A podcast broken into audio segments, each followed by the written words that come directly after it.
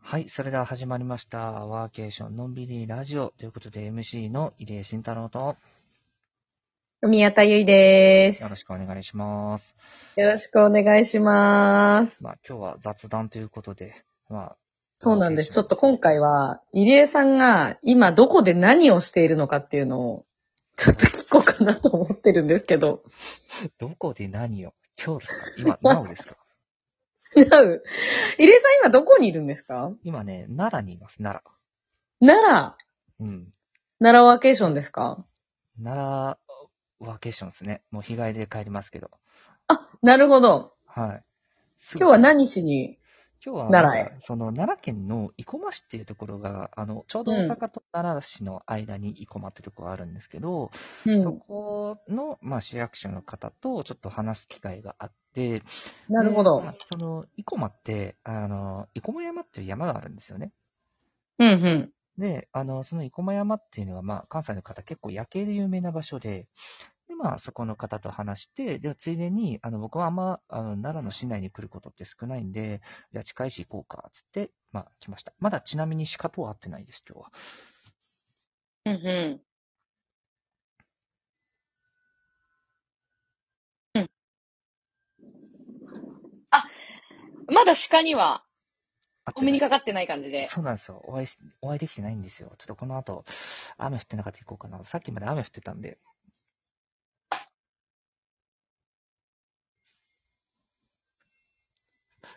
通信バグってますか通信バグってましたね、今ね。こんなこともあるんです ね。なるほどですね。まあ今、そう、なんで、まあ鹿と会ってないんで、この後会いに行くってところもあるんですけど。なるほど。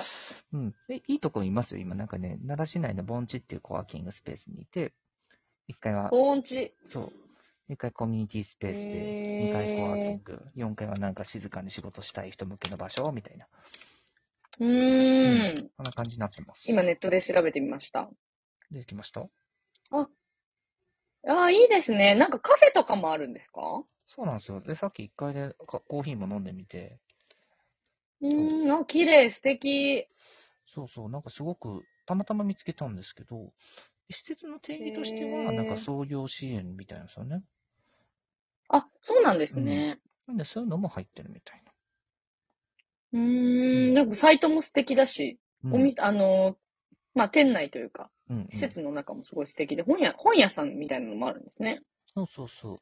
で、今、わりかしと、こう見てても、まあ、さっきも僕も4回行ったり2回行ったり、いろんな回今日行ってるんですけど、やっぱり結構人いますね。うん、あ、そうですか、うん、月曜日の平日。そうそうそう各回一番上も8人ぐらいしか座れないのに、まあ広々としてるんですけどね。まあ8人、うんうん、8人ぐらいいましたし、この回も今10人ぐらいいるのかなだし。へえー。結構います。うん。なのでなんか、なかなか面白いところだなっていうふうに思ってます。うん。あ、キッズスペースある。。そうそうそうそうそうなかなか子供連れでもね、うん、本読んだり絵本とか見たり、遊んでたりできるんだったら、うん、いいですね、一緒に行って、親子ワーケーション。。そうそうさっき、あの、日本ワーケーション協会の交流会テーマ、親子ワーケーション で、ここ着いた瞬間にやってたんですけど、ずっと右見てたら、あ、なんかある、ある、ある、みたいな感じで、ずっと思ってましたなるほど。うん。私まだ実は親子ワーケーション挑戦したことないんですけど、あの、先日、入江さん親子ワーケーションされてたんですよね。うん、あ、そうそうそうそう。あの、滋賀県の長浜の方で、あの、子供、うん、上、まあ4歳と1歳の子がいて、で、まあ4歳の子だけ連れて行って、うん、で、あの、あと何だっけな、あの、他の会社さんと一緒に、で、そこに2歳のお子さんとかもいたんで、まあ一緒に遊んでもらって、うんうん、まあ見るの順番で、順繰り順繰りやったら別にできんじゃねえみたいな感じで、まあ、やってみたらできましたねっていう感じ。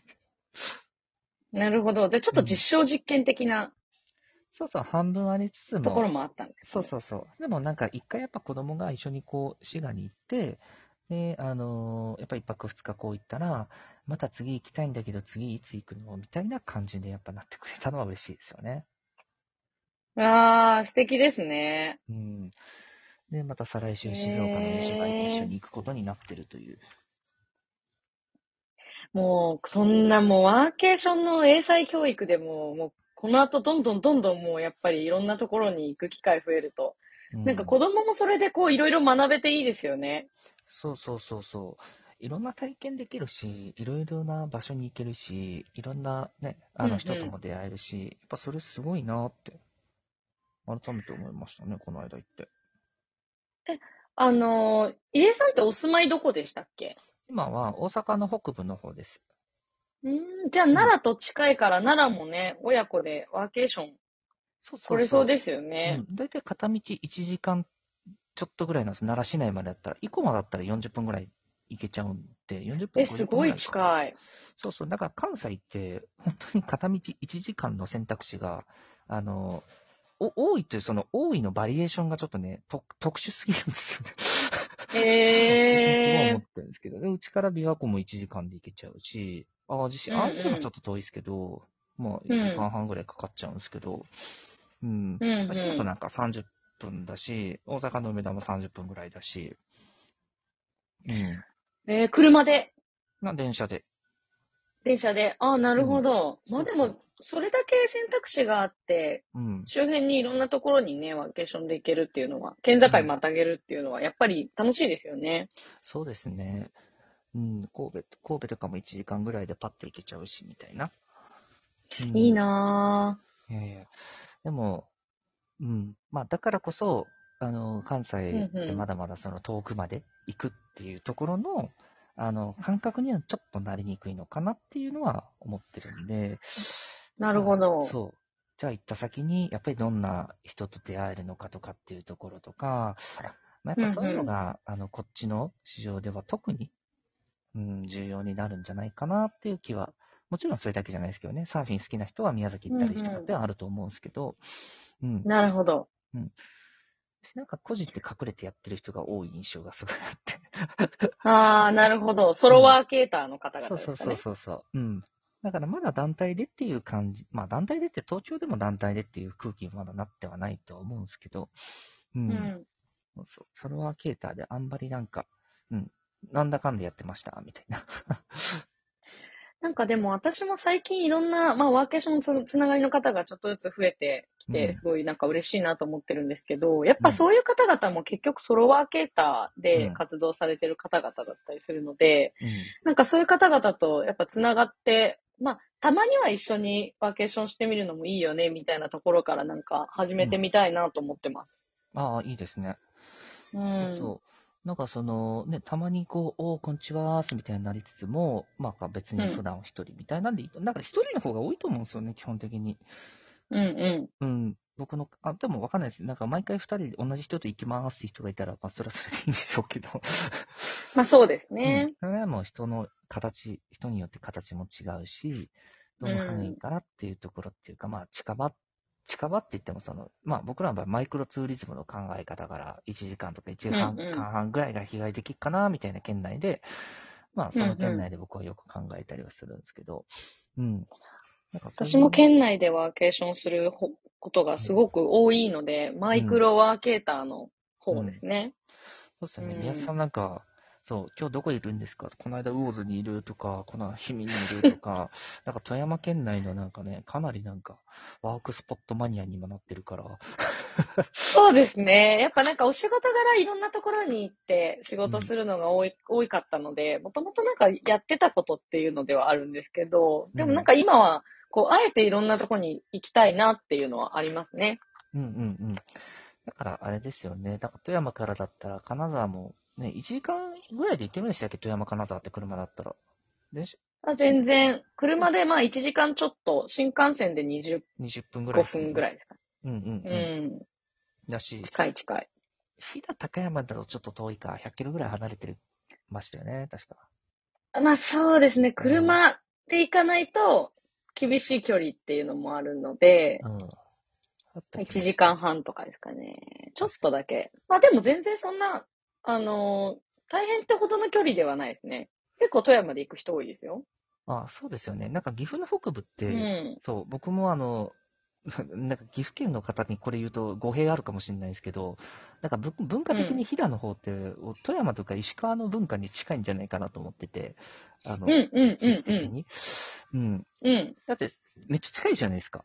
あの、富山市内にも普通に高山とかって看板あるし、それ名古屋の方行ったら高山の看板そんなないし、うんううん。ん。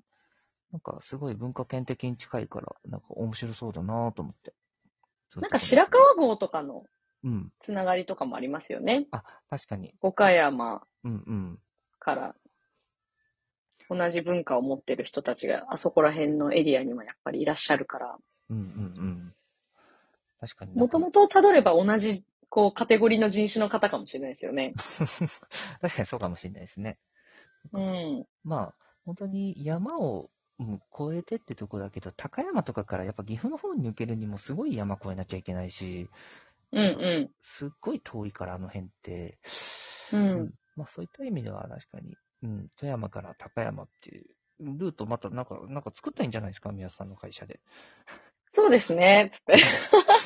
観光ルートでもいいし。だからそういうルートありそうですね。うんなんか小流道みたいなルートが中部でこうあって、ね、名古屋から岐阜されて高山、富山に抜けるみたいなルートもあったりするけど、なんかそういうふうなノマドワーカーのルートみたいなのができてきても面白いかもしれないですよね。うん。なんか、こう、意識してないけどやってる人たちの、なんかこう、マニアックなルートとかあったら面白いですよね。ああ、確かに。よく言われるのはあれですけどね、あのー白馬から新潟の糸魚川に抜けるルートとかって結構こういったマニアックな人が抜けるルートってイメージありますね。そうなんですかうん。あのーえ、行ってみた公い。共交通機関そんなにないんで、確かに。そうそうそう。だから、ね、今なんか配線議論まで出出ちゃったような果敢なんで。そうなんですか。うんそうなんですよ。 まあ、そんな感じで雑談今喋ってきたんですけど、もう残りわずかという感じになりましたんでね。あと、まあ3秒で、はいあと8秒 で終わりということで、まあ今回もご視聴ありがとう、視聴じゃないな、ありがとうございました。